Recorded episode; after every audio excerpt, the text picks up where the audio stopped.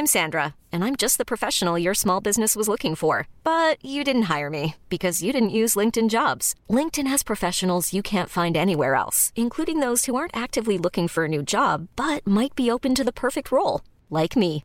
In a given month, over 70% of LinkedIn users don't visit other leading job sites. So if you're not looking on LinkedIn, you'll miss out on great candidates like Sandra. Start hiring professionals like a professional. Post your free job on linkedin.com/achieve today. For God's sake, will someone finally do something? You. That's right, I'm talking to you. Can you feel that something has gone very wrong with the fundamentals of democracy? That somehow the voice of the people for whom this country was founded have been trampled beneath the heels of a subversive, un American elite who serve mysterious foreign masters? That these traitors don't have your, your family's, or your community's best interests at heart?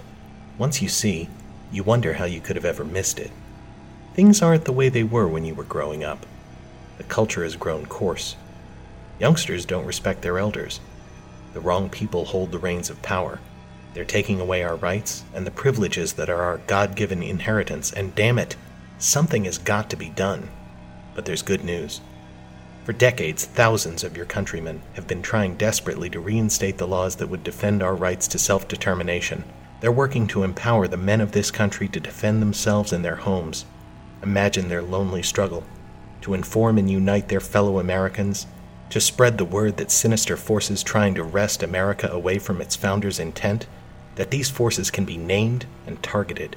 Their plans can be identified and opposed by force if necessary. After all, taking up arms against tyranny is a man's highest calling. So we ask you are you ready to serve? Are you ready to learn the truth? Are you ready to defend the status quo that kept white, male Americans in unchallenged control of this country for nearly 200 years? Are you ready to take back America? Are you itching to make America great again? Then maybe you're ready to take up arms in the service of the posse comitatus. On the other hand, if you're not out of your fucking mind, I invite you instead to learn how this group, its ideological descendants, and their weird, fanciful, racist, anti government bullshit have been wrecking lives and piling up a body count for more than 40 years. Hi, we're back. It's the paranoid strain.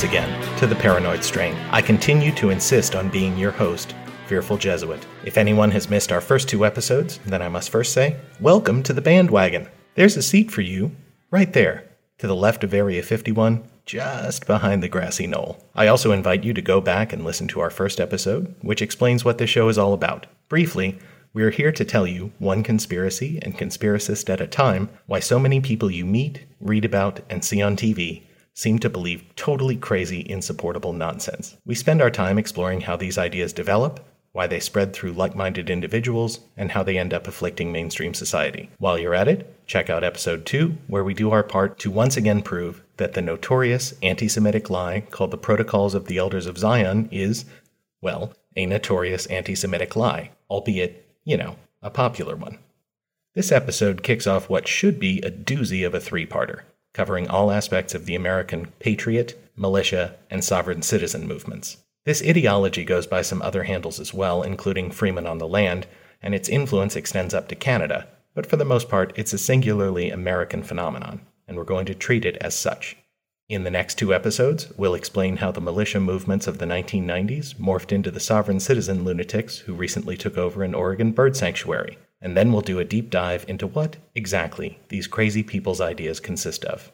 But to start, we're going to take a more historical view, dipping first into the Reconstruction period after the American Civil War, and then fast forwarding to the early 1970s to trace how a group of die-hard white supremacists and self styled constitutional scholars launched the Posse Comitatus movement, sparked a number of armed confrontations with authorities, and finally inspired the terrorist atrocity that took down the Murrah Federal Building in Oklahoma City in 1995. So, to start us off, let's figure out what the hell Posse Comitatus means anyway.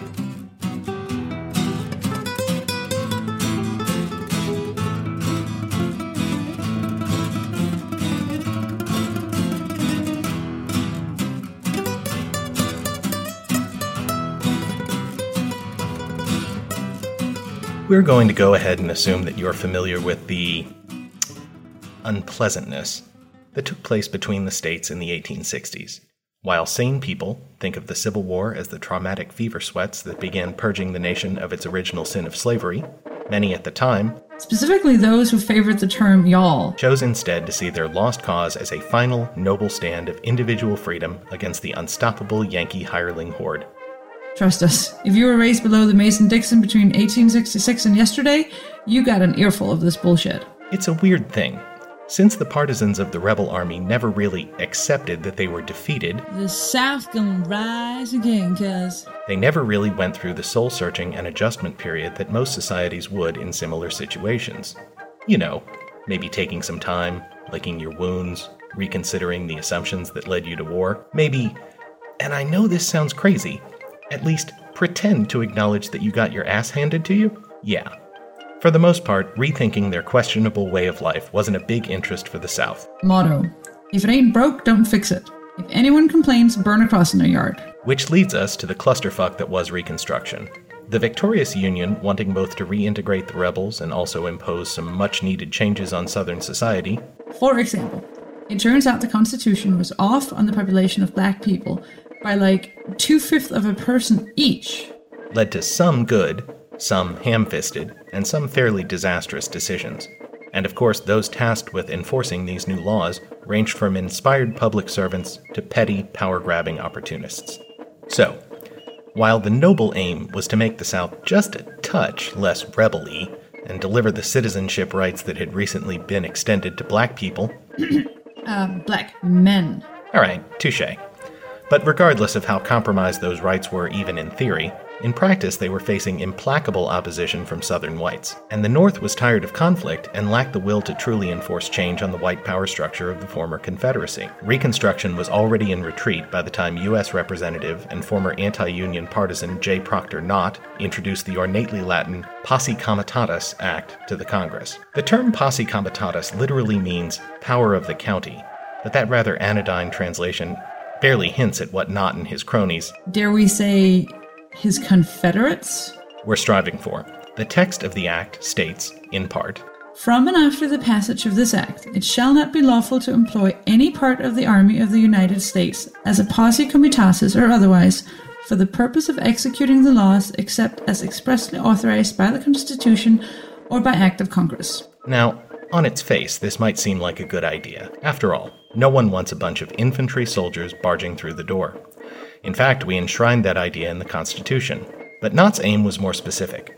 Since the federal army had been enforcing laws at the county level in the South, this act was intended to remove this enforcement power and the protection it afforded to unwelcome elements like African American voters and Republican leaning politicians. Its passage meant that local officials were free to selectively enforce the laws to reestablish white dominance block blacks from polling booths, overlook any unpleasantness lynchings that went on as a result of the old power structure reasserting itself, etc. As Daniel Levitas, whose The Terrorist Next Door will be one of our touchstones for this series, put it, the effect of the Knott Amendment in the South was to permit violence and vigilantism not obstructed. The bill passed, easily, and with that, one of the cornerstones of the Jim Crow segregationist South was in place ensuring that Southern lawmakers over the coming decades could marginalize freed slaves to their heart's content. Flash forward almost 75 years to the point where the nation starts thinking it might possibly want to start growing a conscience. The 1954 Brown v. Board of Education decision in the U.S. Supreme Court was the first step in truly desegregating the nation's schools. In the face of intransigence by Arkansas Governor Orval Faubus, who mobilized the state's National Guard in 1957 to, quote, keep the peace, by preventing black students from entering Central High School in Little Rock, President Eisenhower federalized the Guard and ordered them instead to enforce the court's order, escorting and protecting students as they walked to school in the face of a tide of screaming, red faced hatred. Naturally, Eisenhower's sensible, legal, and humane policy made some people awfully goddamned angry. And the angriest of all was probably William Gale. Wait, who? I'm talking about this asshole. Because she's, it says Egyptian, a lot of people just jump off and say, well, she's got to be a mongrel or a black. They do that about the wife of Moses because it says Moses' wife was an Egyptian woman. if they do a little research, they'd find that in the Zohar it describes Moses' wife as a daughter of one of the ancient Hyksos shepherd kings. Well, those were your race, the priests of your race in Egypt, ages and ages before. And it describes her as tall, auburn-haired, blue-eyed, and fair. Now, you've never seen a nigger that's tall, auburn haired, blue eyed, and fair. So let's get that straight. Moses' wife was. William Potter Gale, one of the most important figures in the conspiracy minded reactionary movement that has defined itself through militias, sovereign citizens, and freemen on the land over the past few decades, founded his Posse Comitatus, a loosely organized paramilitary group based on the Reconstruction era law. Specifically to oppose Eisenhower's action, Gale saw the president's use of the National Guard as a direct violation of the act that was his group's namesake, and he quickly set about recruiting like minded reactionaries to help him spread his idiosyncratic, totally inaccurate version of America's origins and destiny. A former Army officer and insurance salesman who had never quite found his place in civilian life, he had been attracted to various right wing ideologies for years, and beginning in 1953 embraced the weird racist religion known as Christian Identity, a sect that believes white people are the lost tribes of Israel and that Jews are actually a totally different satanic race. We know, it's stupid. But it's not our idea. Take it up with the crazies. Anyway, Gale was one of many ex-GIs who were attracted to extremist and anti-Semitic ideologies in the peaceful and prosperous 1950s. He tried out mainstream conservatism and even the John Birchers. See the first episode for more on these temperate, moderate pillars of the community. But he was upset by their refusal to expose the supposedly Jewish roots of communism. So, he had gone well around the bend, even before the Brown v. Board decision and Eisenhower's enforcement of it lit a fuse under his powder keg of ignorance and hatred. After Brown, though, Gale started thinking big, running for governor of California on the Constitution Party platform in 1957 and announcing, as part of this effort, the filing of a criminal indictment against Eisenhower for the flagrantly illegal action of invading and occupying the sovereign state of Arkansas. Basically, Gale demanded that Eisenhower be arrested for violating the Posse Comitatus statute. Anyway, and unsurprisingly, his marriage started unraveling around this time and he became estranged from his kids by 1963. That year, Gale penned what turned out to be a seminal pamphlet for lunatics that he titled The Faith of Our Fathers, and which, among other things, per Daniel Levitas, provides insight into his view that the Constitution was inspired by God's desire to empower whites against the depredations of satanic Jews and so called pre Adamic non white races. Also, the Civil War was started by Jews, and the 14th Amendment was never ratified. It was. So black people aren't citizens and don't have a right to vote, uh, apparently. Gale formed his own Christian identity cult, the Ministry of Christ Church, and in 1965 set about publishing a newsletter to spread the word on his totally sane, reasonable ideas. But it wasn't until 1971 that he finally encapsulated all of his angry, ill informed, insane racist bile in a call to reinstate the concept of posse comitatus. This time not as a law, but as a group that would work to reinstate white supremacy at the local level. Over two newsletter issues, he proposed the formation of Christian posses, again, quoting Daniel Levitas. In the formation of this constitutional republic, the county has always been, and remains to this day, the true seat of the government for citizens who are inhabitants thereof. The county sheriff is the only legal law enforcement officer in these United States of America. There's so much highfalutin legalistic stupid to enjoy here. The pre Gettysburg construction these instead of the United States, for example. But this determination that the county sheriff is the law of the land everywhere and exclusively will become important later on in this and subsequent extremist stories, and it seems to have been articulated for the modern era by Gale. Gale enjoined his followers to form county level posses due to the numerous anti Constitution sins of the federal government, including, of course, school integration, the Federal Reserve, the income tax, and the fact that judges didn't rule the way that Bill Gale thought they should. Given that the right wing was just getting itself all riled up around this time, Bill Gale seemed perfectly positioned to be the spokesman of a new, aggressive, racist, anti Semitic, reactionary political movement. There were only two problems. The first of these is that Bill Gale, in addition to being an angry, angry man, was also a unique combination of lazy, personally uninspiring, and cowardly. While his writings indeed served as the philosophical, if you can call it that. underpinnings of the Posse Comitatus and other movements that would soon emerge from the racist and tax protester underworld of the late 60s, Gale himself was not the one who popularized them. Instead, more charismatic and active figures, like Henry Lamont Beach, would essentially steal Gale's ideas and publish them as their own work. Beach himself eventually became the go to figure for contemporary articles about the leadership of the nascent posse movement, while the press largely ignored Gale. Oh, and that other problem I alluded to? It was pretty super awkward for a wannabe anti Semitic posse leader, but as author Daniel Levitas goes to great lengths to demonstrate, Yep. He was Jewish.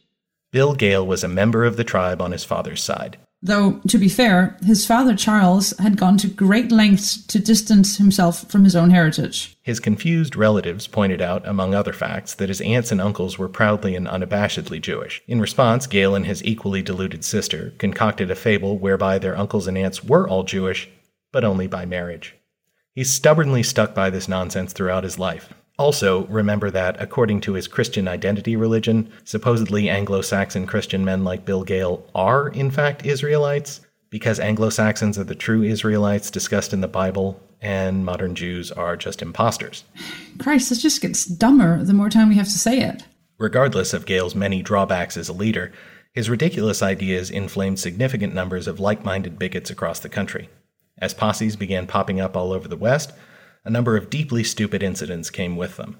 The most fun is the chicken incident, Sorry to say, he is going to get to it later this episode. but there were many others, from armed resistance to unionization of farm workers in California's San Joaquin Valley to the armed takeover of a potato farm in Oregon. The unifying concept here is armed. But the stories only veered from farce into tragedy when the Posse Comitatus movement met the farm crisis. We turn to the riveting book Bitter Harvest, the story of Posse member Gordon Kahl by James Corcoran.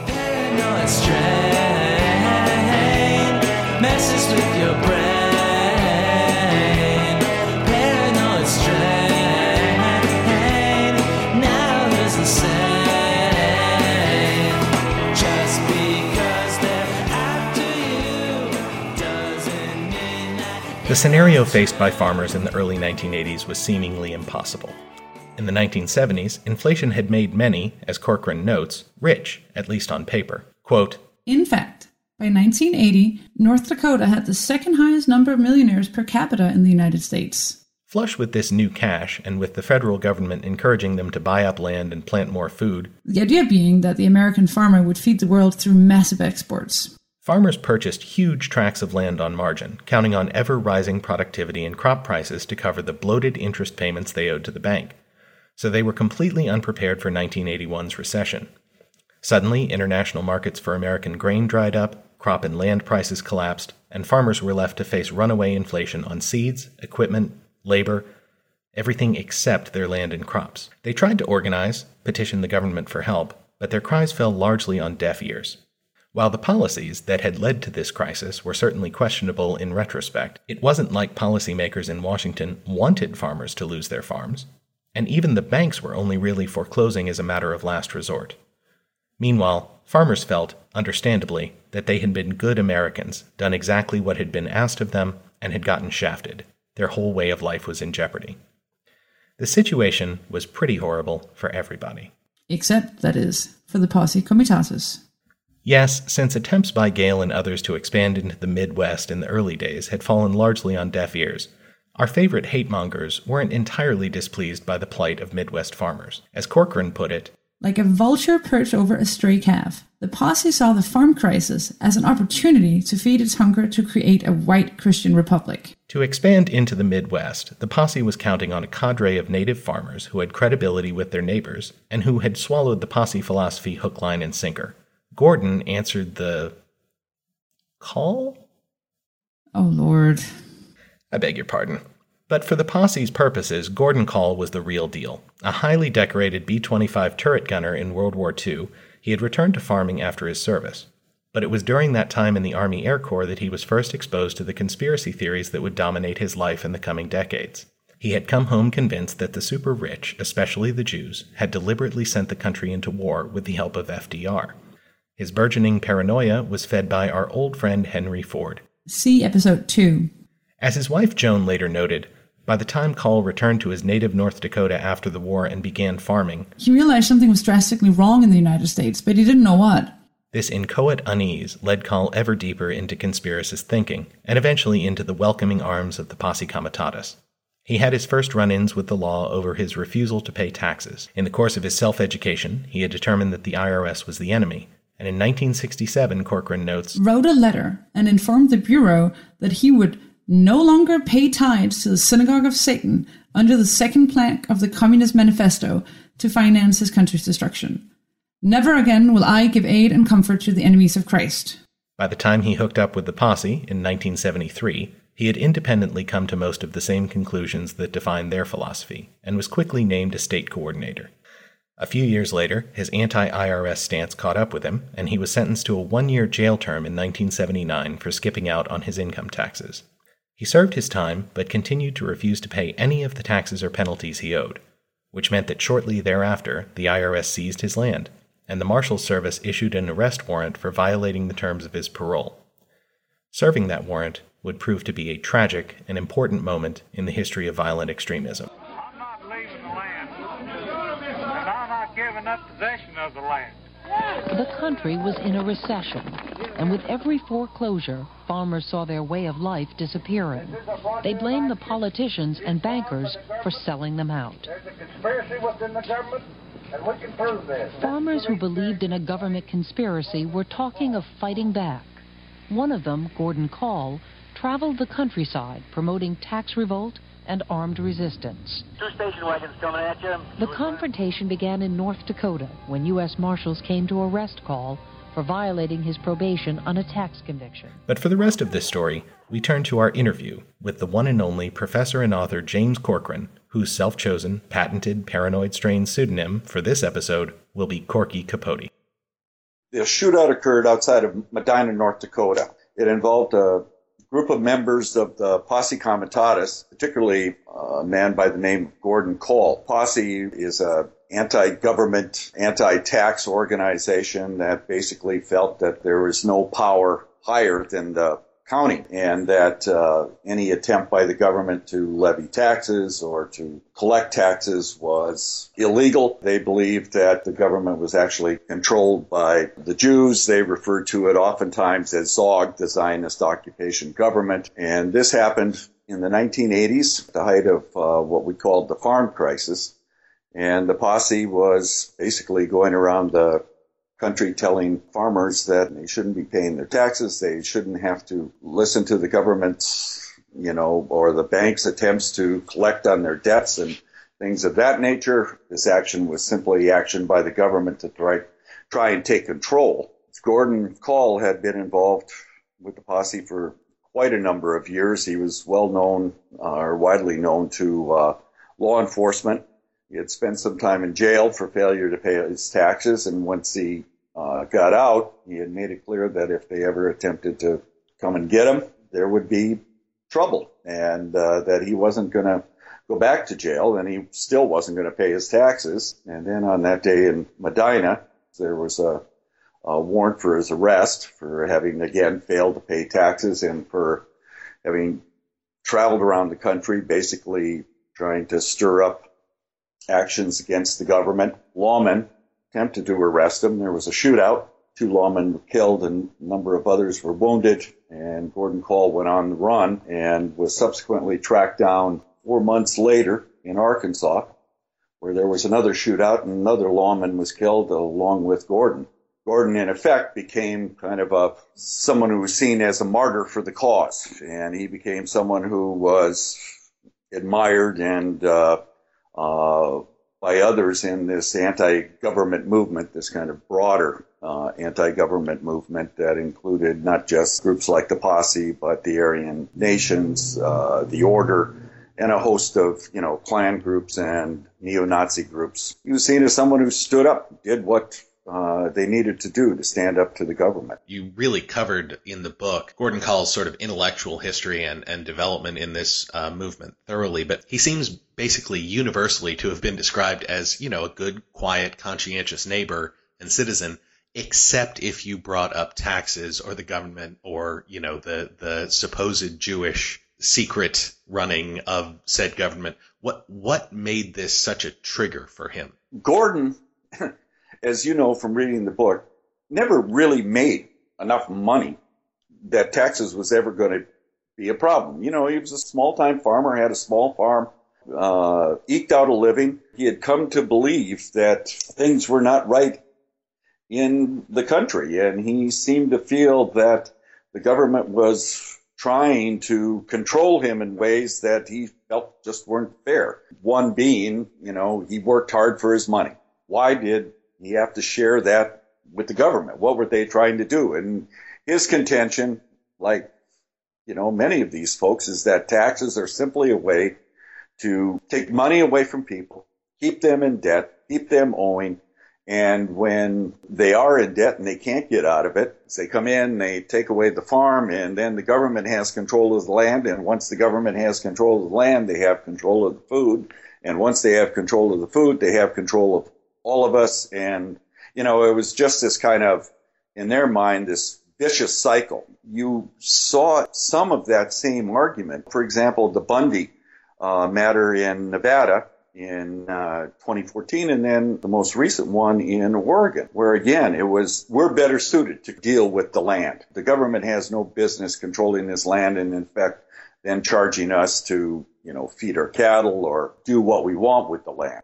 So you, you mentioned the Posse Comitatus, and if you could just very uh, quickly sketch the origins of that movement. The Posse Comitatus's ideological foundation is that there is no power greater than the county all matters are local. And the government has no business, whether it is desegregation, whether it is taxes, and that all things should be handled at, say, the county level. I became aware of it in the 1980s when we were looking at this, but the posses had been around since about the 19, early 1960s, late 1950s. And basically it was this kind of sense that the government was too deeply involved in our life and that we needed to just have more of a, a say in what was going on. When we talk about uh, the posse, it's a loosely organized movement, anti-government, anti-Semitic, conspiracy oriented, practiced what was called paper terrorism where they would file writs or liens or whatnot against government officials. A number of the U.S. Attorney's Office and, say, the IRS officials, when they went to sell a house, they found that there was a lien placed against the house, which someone in the posse had slapped a lien against. Nobody becomes aware of it. You have to sell it, and then all of a sudden you've got this hassle that you have to go through, making life miserable for federal officials. And of course, all these things got thrown out the minute they were brought into court and came to the light of day. But, you know, what it did is cause people hassles. Who wants to buy a house that's got a lien against it, right? And the other thing about the posse, many of their believers are uh, Christian identity. People of color, for example, were seen as false starts by God. In their minds, you know, it took a while. Then they got the white race, and you know, of course, the white race is the ultimate race. All these others were seen as false starts or as they refer to them mud people. You know, these folks don't believe in driver's licenses or even putting licenses on their car because who are you to tell me that I have to license my car or that I have to have a license to drive? What what would make somebody who basically lived among white Christian Protestants his whole life in the middle of the Midwest? I, I can't imagine that Gordon Kahl came into contact with any significant number of Jewish people in his life. How did Jews come to play such an outsized role in his view of, you know, this evil that this pernicious evil that that sort of runs the world? And it wasn't so much that you know I found anyway with the uh, posse members that they were quote unquote necessarily racist. Their fervent hate was toward Jews, and they saw blacks more or less as the pawns of the Jews, you know, kind of used to further their goals and, you know, all this other stuff. So they saw them more as just people that had to be dealt with in order to get at the real powers that be, and that being the Jews. I found a far more anti-Semitic strain that ran through groups like the Posse and some of these other militia movements, and thus the term, the you know, as I said, ZOG, Zionist Occupation Government, which is how number of these anti-government organizations, such as the Posse, that's what they see. It's not a true American government, and that they're, you know, destroying, um, you know, the white race, the white Christian race in particular. On the day of the Medina shootout, the the reason that the marshals were sort of on the case, we're calling from your book, is that somebody saw Gordon's license plate in a parking lot and the and the meeting that he was attending, if it didn't lead to such tragic circumstances, would read as basically a farce because the topic, if if you would please elaborate, is basically on the subject of whether or not other races could be in their imaginary county level club. It was a posse meeting, and it was a small group, 10, 12 people who showed up. And yes, uh, sheriff uh, in Stutsman County happened to know that there was this warrant out for Gordon. There had been a number of attempts to try to arrest him at several instances, and they all fell short. He saw that Gordon's car and you know and others were at this meeting at Doc Martin's clinic. Uh, contacted U.S. Marshal's office in Fargo. Said, hey, I know you've got a warrant out for Gordon. He's here. I don't know how long it's going to be, but uh, you know, just want to give you a heads up. And it was then decided that, yeah, this seems like a good time to come and get him. Yeah, it was a meeting about, you know, who should, what membership should we allow in? You know, the subject of Jews and, you know, whatnot came up and it was like, but there aren't any Jews around. But it was clear that Gordon was getting kind of worked up that he wanted it very clear that there was no right for any Jews or any you know, people of color to be in this group. And, you know, Doc Martin, on the other hand, kind of a easygoing fellow who had his own issues with the government. He had brought up that he didn't see what the big deal was, and uh, Gordon had made it clear well, if you do this, I'm out of this group. Everything got kind of worked up, and then uh, they decided to take a break, and then they noticed that they were being watched. It's so striking to me that they were having an argument about their imaginary settlement that no one was going to let them create, or if they did, no one would notice. And they were arguing about the people of different religions and ethnicities who weren't around and wouldn't be interested in being in their club anyway, and whether they could let them in.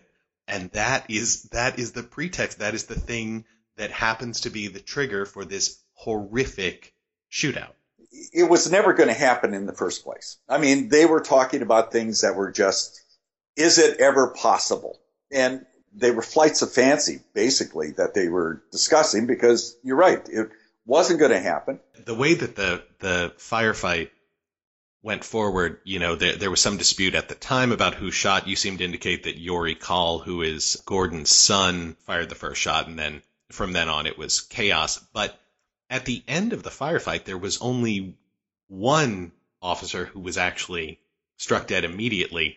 The other one was very likely fatally wounded. But could you characterize what Gordon did after that? Because even if you accept his argument that he's, you know, in a firefight uh, for his life with the marshals, it's he, he's got a very cold-blooded act he follows up with. Once the shooting was done and everyone was pretty well uh, put out of commission, and Gordon walked up to the SUV where wounded officers was on the ground, and uh, that officer had been calling for backup and had been calling for help. I mean, he'd been shot in the uh, chest. It was clear the officer was no threat. He was on his radio, and when you hear the, the radio broadcast, it's clear this guy is in bad shape. And Gordon, you know, the witnesses or the folks there described it. looked back at Bob Cheshire, or the deputy U.S. Marshal. He put a couple of shells into him and, uh, you know, killed him. I mean, he was dying, and there was no way that they were going to get to him in time. I mean, he was going to be dead, but Gordon just made sure, killed him in, uh, one would say, cold blood. Now, Gordon, of course, sent me a letter when he was on the run you know, for some reason, I mean, evidently he was reading the news stories and, you know, he saw my byline, I guess, and he, you know, I received this letter, 14, 15 pages, uh, where he gave his view of what took place. And it, it was his claim that, you know, Bob was somehow reaching for a gun or, and that he saw Bob as a threat and that's why he fired. But that's all we have in terms of what Gordon has to say. Witnesses or those who saw what happened, you know, didn't see that part of it and, uh, just said that what they saw was Gordon then firing, you know, two shots into Bob Cheshire. There are still websites that are devoted to the idea of freeing Yorie Kahl. Uh, that's Gordon's son, um, and they see him as a political prisoner. And also, extremists who believe that they have musical talent are still writing terrible, terrible songs about the story of Gordon Kahl. Um, but at the same time, he's definitely not a household name, as you pointed out, uh, that the way that McVeigh is, or even Terry Nichols, or even like David Koresh or uh, Randy Weaver from the Ru- Ruby Ridge. But Gordon does seem to be sort of almost the secret star of a lot of extremists' um, fantasies about rising up against the government. What what do you think has given his story such staying power? Well, I think it was the first in what we could, I, I guess, call the modern era of this kind of rise of you know these anti-government groups and this kind of battle against uh, you know the government. And here was this small town farmer who you know stood up to the U.S. government, and basically everyone pretty much agrees that all the damage done at that shootout on, uh, outside of Medina was done by Gordon. The only one who hit, everyone he put his sight on was Gordon. So there was this kind of sense of here's this man who stood up to the government and won this firefight. And then he goes on the run. And this was one of the biggest manhunts in history at that time. I mean, this 60 some year old dirt farmer outwitted the FBI, just disappeared into the fog. 5205, go ahead. 52, 6 is DOA. 5200, DOA. 5207, badly injured. 10 I copy. You are reminded that Gordon Kahl is considered armed and extremely dangerous.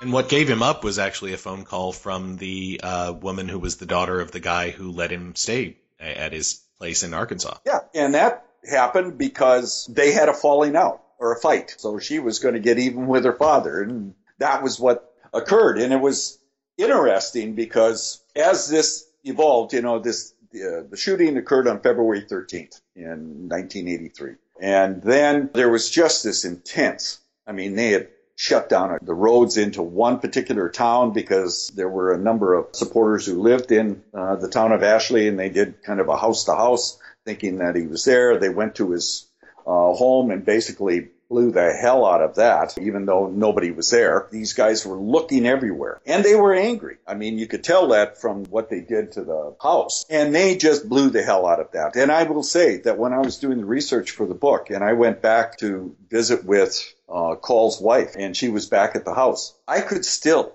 and this was four years, five years later, I could still smell the tear gas. You said they had told her that she could go back in a few days and it ended up being like weeks or months. Yeah, I mean, it was just amazing. And they didn't want to come off seeming like they had gone absolutely bonkers on this, but, you know, and they said we only fired a few shots and a few rounds of tear gas, but no, it was far more than that. They were mad as hell.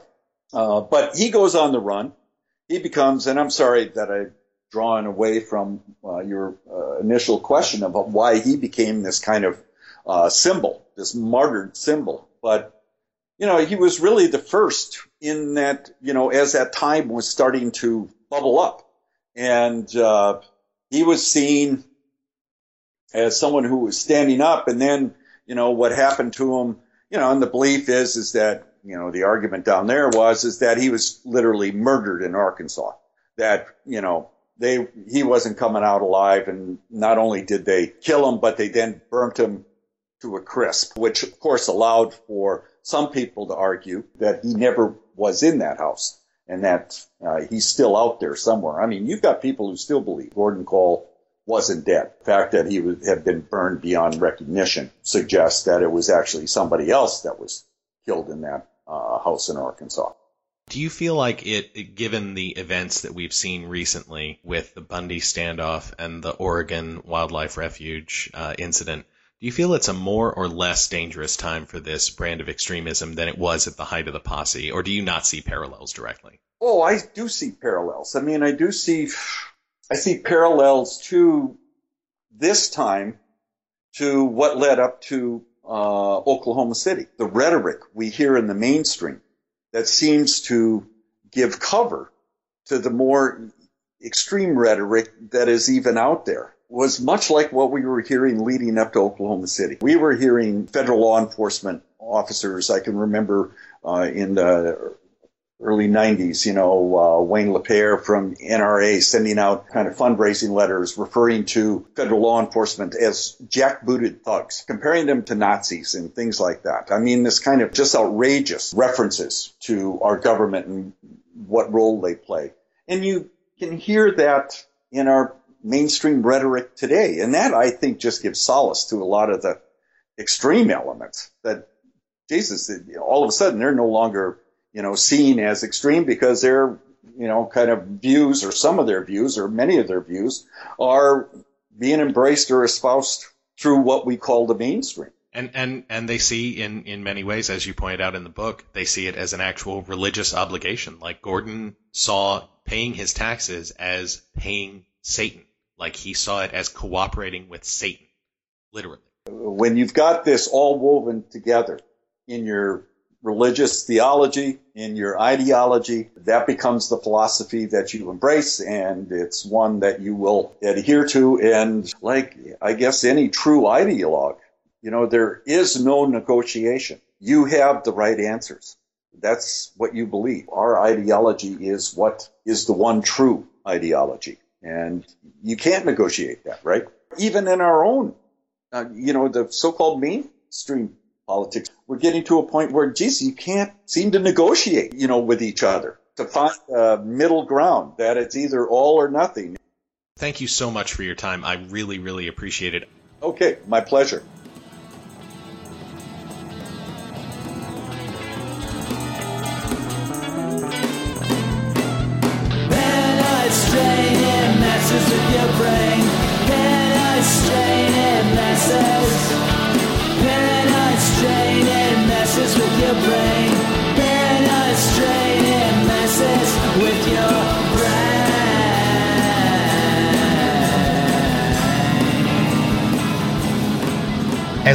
The story of Gordon Kahl, it's worth taking a moment to appreciate the work of, well, let's just call them musicians, who have been inspired by Gordon's story and have taken the time to share their inspirations with all of us on YouTube.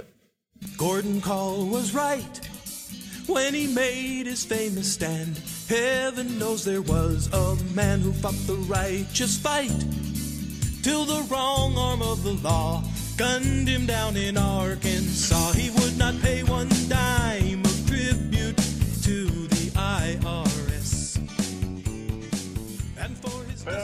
fanatics gotta be brought in line.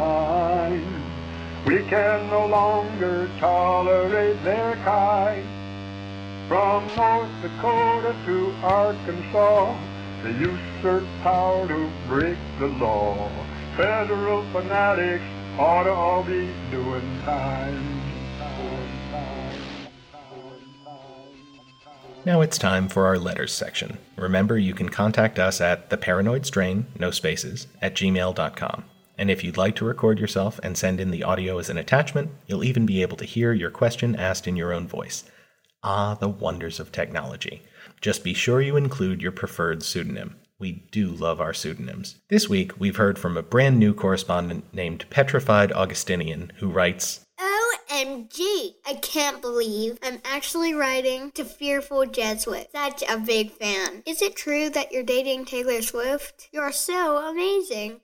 Anywho, like any millennial, I was recently watching the 1988 film version of Eric Bogosian's Talk Radio and realized that it's based on an actual crime committed in the early 80s by a group of posse friendly folks called The Order. Could you take a few moments to explain these loon balls and how they fit into the overall armed extremist movement? Dear Augustinian, so great to hear the younger generation taking an interest both in the early oeuvre of Oliver Stone and in the history of violent extremism. Listeners, we are begging you. He is going to keep writing letters to himself until you start sending in correspondence of your own. Please send him a question or a comment. For all our sakes. Hmm, that was weird. Well, I'm not dating Miss Swift, rumors to the contrary notwithstanding, but I do have a story to tell you about the most prolific, violent, and successful of the various paramilitary extremist groups that were active in the early 80s, the Order. Their enemy, the government of the United States. I was tried for conspiring to seditiously overthrow the United States government, and that is one of the proudest moments of my life. What this group did was rob and kill in the name of revolution. Their leaders had a hit list and a plan to blow up power lines, poison water supplies, and sabotage the Los Angeles Olympics. This was undoubtedly the most organized group of terrorists that ever operated in the United States. Over the course of 1984, this group of dedicated, trained, vicious racists waged a remarkably lucrative string of robberies across the Northwest, supplemented with some light counterfeiting, and capped with the senseless murder of an outspoken Jewish talk show DJ, Alan Berg, this last being the inspiration for Bogosian's play turned film. The order was founded and led by Robert J. Matthews. As detailed in James Coates' book, Armed and Dangerous The Rise of the Survivalist Right, by the time Matthews had turned 30, he was a dedicated tax protester, anti Semite, and extremist, a follower of William Pierce, the head of the neo Nazi National Alliance. More importantly for our story, Pierce was also the author of a particularly notorious racist screed of a novel called The Turner Diaries. The book tells the tale of Earl Turner, rakish ne'er do well, man about town, murderer, terrorist, criminal psychopath, and, in Pierce's story, a hero. Turner and his compatriots wage a merciless insurgent war against a future ruled by, wait for it, a secret Jewish conspiracy, whose crimes include the encouragement of mixed race couples. Oh, heaven forfend. And worse, banks give these couples low interest loans to move into all white neighborhoods. Quick, fetch my fainting couch. Also, there's some super gross evil stuff, like the courts have made it legal for black men to rape white women, for some reason.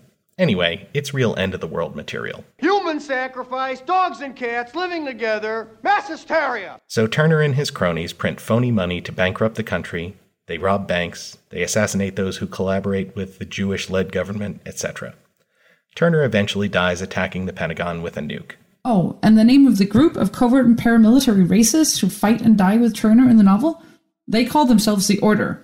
In a sane world, this piece of shit would be the long forgotten fever dream of an equally forgotten asshole. In the world we inhabit, Robert J. Matthews decided to use it as the blueprint for a personal war against the government, going so far as to name his real life group after Turner's cronies. It's kind of like those dipshits who play a deeply sad version of Quidditch from the Harry Potter novels, running around a soccer field with brooms stuck between their legs. Except, you know, evil. The real life order dreamed big and were surprisingly effective carrying off a string of ever more successful robberies, culminating in a brazen armored car heist in broad daylight that netted $3.6 million. Some of this money went to fund the group's activities, including a plan to scatter to the winds and plant seed groups throughout the country when the authorities started closing in.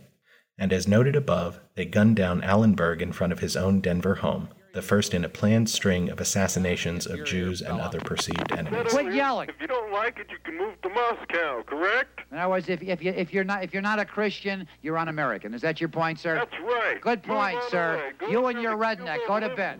You're listening to Alan Berg on KOA. Fortunately, the FBI ended up with a few lucky breaks, including a cooperating witness involved in the group's counterfeiting operation. In the end, the feds arrested 24 members of the order, though Matthews wasn't among them.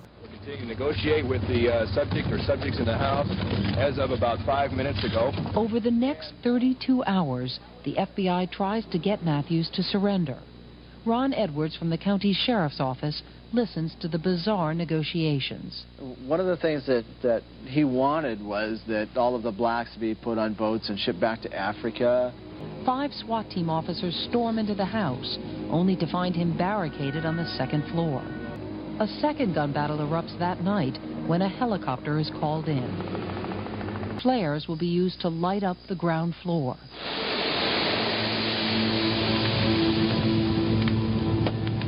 A fire begins, then spreads. The whole time the house was burning, he was still firing. Uh, he wouldn't give up. The leader of the order never emerges from his safe house. He ended up crispy. By the way, there was another famous fan of the Turner Diaries. This guy especially loved the part where Turner and his cronies use a truck based bomb to blow up the FBI building. He found it super inspirational. But we'll get back to him and his friend a little later. So the order was rounded up in one fell swoop. But what happened to the posse? While the various organizations using the name Posse Comitatus gradually faded over the course of the 80s, the group's underlying ideology lived on. It began popping up again in the militia movement, independent paramilitary armies whose heyday was the 1990s. You may recall the notorious Michigan militia, for example. Also during this period, there were a number of standoffs that pitted extremists of various stripes against the federal government, and the government didn't always come off as the good guys. First, there was the 1992 incident in which Randy Weaver, a white separatist without a history of violence, was entrapped by the FBI on a weapons charge in hopes that he could be used to inform on his fellow racists. Weaver wasn't interested, and when he didn't show up for his trial date, the feds surrounded his remote cabin, shooting his dog and setting off a tragic chain of mistakes and miscalculations that eventually led to Weaver's wife, Vicky, and the couple's child being shot and killed by an FBI sniper. Many Americans, including those with no love for right wing extremism, felt the government had vastly overreacted in the Weaver case, with calamitous results. And things got much worse the next year, during a standoff between David Koresh's followers and federal agents in Waco, Texas. On the 51st day of the siege, the tear gassing began. This is not an assault. We are not entering the building. Come on! After six hours of intense tear gassing, smoke was spotted in a second story window. Within minutes, the whole building was ablaze. And everything in there just went pitch black. Don't lose control of this, David. Lead your people out, David. Be a messiah, not a destroyer. About the only thing that The long siege that culminated in the horrific fire that killed nearly all of the Branch Davidians enraged still more Americans who saw these incidents as a sign that the government was truly out of control and becoming a threat to the freedoms of its citizens. Don't get me wrong, Koresh was a monster, a child predator, and a sociopath, but the FBI done fucked up. A personal hero of mine, the late comedian Bill Hicks, was typically funny, insightful, and poignant on the topic. You know, and if they, if the ATF and FBI had any honor, if there was any honor left or dignity on this planet, they would commit hari-kari while first uh, admitting what they've done, and they'd kill themselves because they are liars and murderers. Oh, we had to bust the compound down because we heard child molestation was going on. Yeah, if that's true, how come we don't see Bradley tanks knocking down Catholic churches? Of course, while the government was certainly misguided in its handling of these incidents, and perhaps even incompetent, their failures were used by extremists as fuel to justify an ever more fearful, paranoid, insular turn to their gun fetishizing subculture. For a number of years, these armed patriots formed militia groups. Anyone who remembers this period will recall that their anti government rhetoric was part of the backdrop of fear and generalized worry that permeated the culture as we approached the year 2000. Big round numbers on the calendar really bring out the crazies, apparently. We're going to take a closer look at how these militia groups eventually evolved into the more independent, sovereign citizen movements of the new millennium in our next episode. But before we conclude this one, I'd like to take a moment to recognize one of the strangest figures and incidents of the Posse Comitatus era. Ladies and gentlemen, from the four corners of our great land, we present this episode of Profiles in Crazy. Thomas Stockheimer was one of the key figures who brought the backbone conspiracy theories of the Posse Comitatus together with the issues that were upsetting farmers and other rural populations, from land use regulations to the farm foreclosure crisis of the late 70s and early 80s. For that reason, he is an important stepping stone between Bill Gale's bloviating and Gordon Kahl's deadly highway standoff. But one particular incident draws our attention here. Because you see, one afternoon in August of 1974, Thomas Stockheimer and a number of other posse members ambushed an IRS agent named Fred Chicken. Here, then, we provide a rich, evocative, dramatic reenactment of what this event might have sounded like. I um, I just want to apologize in advance to everyone. He he made us do it. Most of the following are direct quotes as detailed by Daniel Levitas in Chapter 18 of The Terrorist Next Door. The rest is my fault. Agent Chicken enters the living room of Alan Grew, the farmer whose tax records Chicken expected to be reviewing during his routine visit. Instead, he's greeted by a roomful of angry posse members, video equipment, and small arms.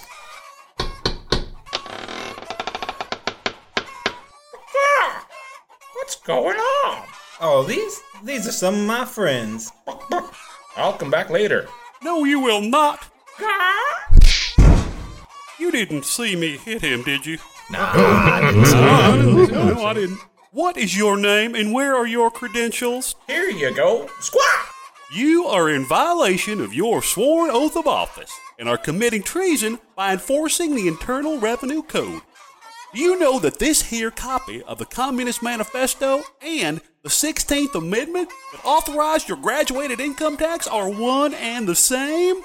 But God, I don't see any correlation. You don't see any correlation. Well, then, I see you need a little lecture on Christian common law. Why, way back when our Anglo Saxon forefathers began this country and bravely took up arms against the sinister machinations of King George and his tyrannical duties on tea and all other manner of things that this country needed. This went on for about an hour. Blah blah blah blah blah blah blah blah blah blah blah blah blah Nelson Rockefeller blah blah blah blah blah Jews blah blah blah blah blah blah Americans. He's not listening. Can I go now? Yes. God bless you. Again, I'm I'm I'm so so sorry. Fred Chicken went free after being harangued for an hour or so. Of course, Stockheimer and company were brought up on charges, and while this was certainly the most entertaining incident in Stockheimer's career as a crackpot, it was hardly the last. He also issued his own subpoenas, convened his own grand jury, and indicted 50 plus officials. Naturally, all of these were meaningless nonsense. But y'all, he was super into it. Plus, he ended up getting into a scuffle when his buddy and he broke into a courthouse and pepper sprayed an officer. Quick reminder for everybody who's convinced we're drowning under a flood of reverse racism White guy Stockheimer by this point had assaulted state police officers and unlawfully detained a federal IRS agent. And unlike black men who sell illegal cigarettes or CDs, he walked away with a slap on the wrist. And you know, alive. Yeah, white folks got it tough.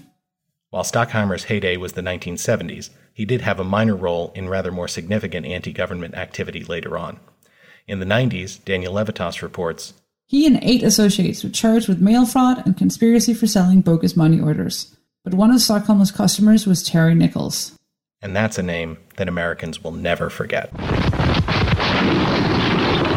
have a large column of to be south of this address. Right going in that. We just heard